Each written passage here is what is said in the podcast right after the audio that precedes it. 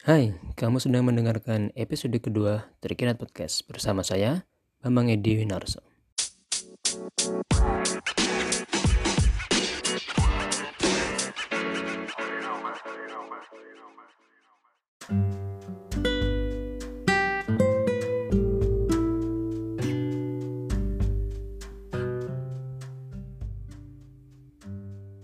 Nah, sesuai dengan apa yang sudah saya janjikan di episode pertama, kali ini kita akan bahas sedikit soal eh, SEO account di hari kedua, di mana uh, panitia itu membagi workshop ke dalam tiga uh, hall utama, yaitu on page, off page, dan SEOs yang special English speaker uh, jadi di situ kita bisa pilih kita mau uh, ikut yang mana. Dan kita bebas untuk uh, lompat dari satu pembicara ke pembicara lainnya tergantung kebutuhan. Something unik dan jujur uh, ini baru pertama kali saya nemukan yang seperti ini dan ternyata memang uh, salah satu salah satu teman bilang ini hal yang biasa tujuannya untuk mempersingkat waktu dengan sekian banyak pembicara yang hadir. Jadi saya pilih itu yang di jam pertama itu dengan hmm, speakernya Miftah dari Klik Dokter yang membahas tentang struktur data dan snippet hacking. Kemudian saya lanjutin ke Dika Kurniawan kalau nggak salah dari berita satu yang secara khusus dia bahas SEO for publisher kemudian break setelah itu saya geser ke Jerman Levit salah satu dari uh, Semras eh, kemudian setelah lunch saya masuk ke Emeris Kiriandra dari Tokopedia kemudian mengikuti Ompol Bonardo untuk mendengarkan pembahasan soal PBN Forbidden Fruit. PBN jadi PBN disebut sebagai Forbidden Fruit kemudian negatif SEO terakhir saya ikut kelasnya Victor Iwan itu soal technical SEO audit like a pro. Jadi dari satu ruangan ke ruangan yang lain lompat sana sini pindah sana sini. Hmm, dari sekian pembicara saya terkesan dengan materinya Miftah. Itu dia bahas tentang bagaimana membuat rich snippet yang bagus. Kemudian dia menjelaskan juga proses step by stepnya tools apa yang dipakai kemudian bagaimana implementasinya pilihan e, caranya juga disampaikan. Kita bisa pilih yang level e, starter kemudian kita juga bisa pilih level yang lebih tinggi.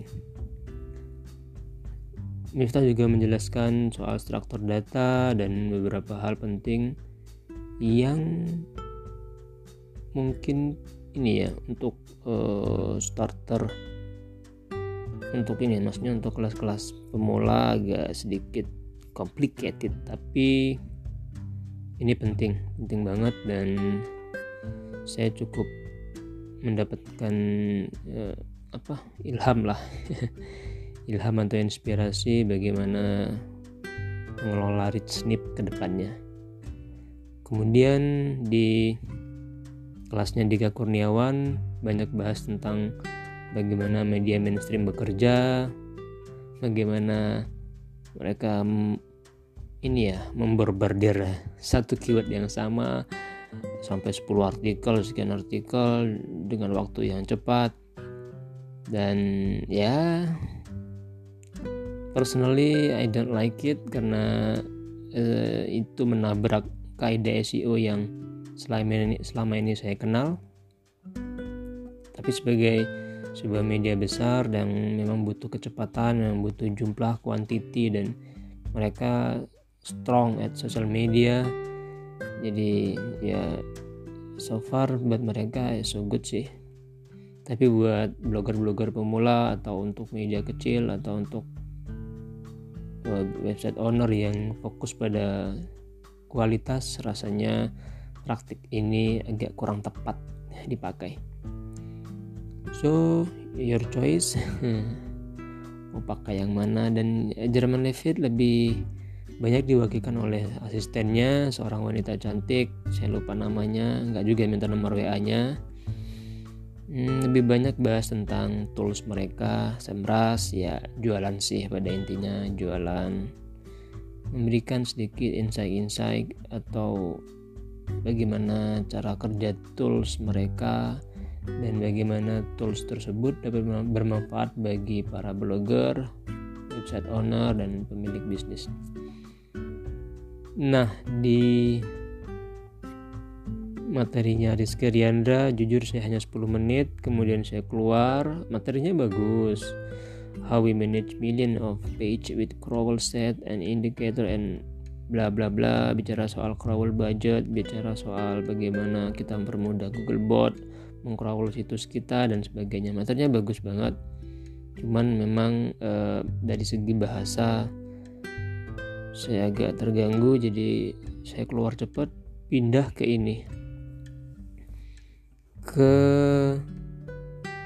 dia sudah jadi lebih ke customer segmentation bahasanya. Tapi juga nggak banyak di situ karena saya putuskan untuk in, sholat dulu waktu itu. Jadi kehabisan banyak waktu di situ. Nah saya lanjut di kelasnya Om Paul Bonardo yang banyak sekali bahas tentang PBN, bagaimana back building backlink dengan cara ya sedikit cheating karena memang banyak orang beranggapan PBN itu mencurangi atau memanipulasi Google. Dan tapi juga Paul memberikan apa ya warning bahwa metode ini beresiko tinggi. Kemudian juga butuh modal yang besar. Karena bayangkan untuk satu domain yang di auction ya Om Pol merekomendasikan agar domain untuk BBN-nya itu dia di auction bukan drop ataupun bukan yang expired lebih di auction sehingga modalnya jauh lebih besar dibandingkan metode-metode menggunakan drop domain atau yang expired. Ya estimasinya untuk ikut lelang domain yang berkualitas bisa sampai 300 sampai 800 dolar satu domainnya. Dan luar biasa kalau uh, in case pakai 10 PBN saja dengan asumsi 200 atau 300 dolar udah 2000 dolar kan. Lumayan juga duitnya. Tapi menurut uh, Om Paul Bernardo metode ini dipakai di oleh banyak situs-situs besar dan sejauh ini memberikan impact yang bagus menurut beliau dan saya rasa ini ya base. Balik lagi ke pilihan masing-masing kita mau pakai VPN monggo nggak pakai juga oke okay, tergantung kebutuhan.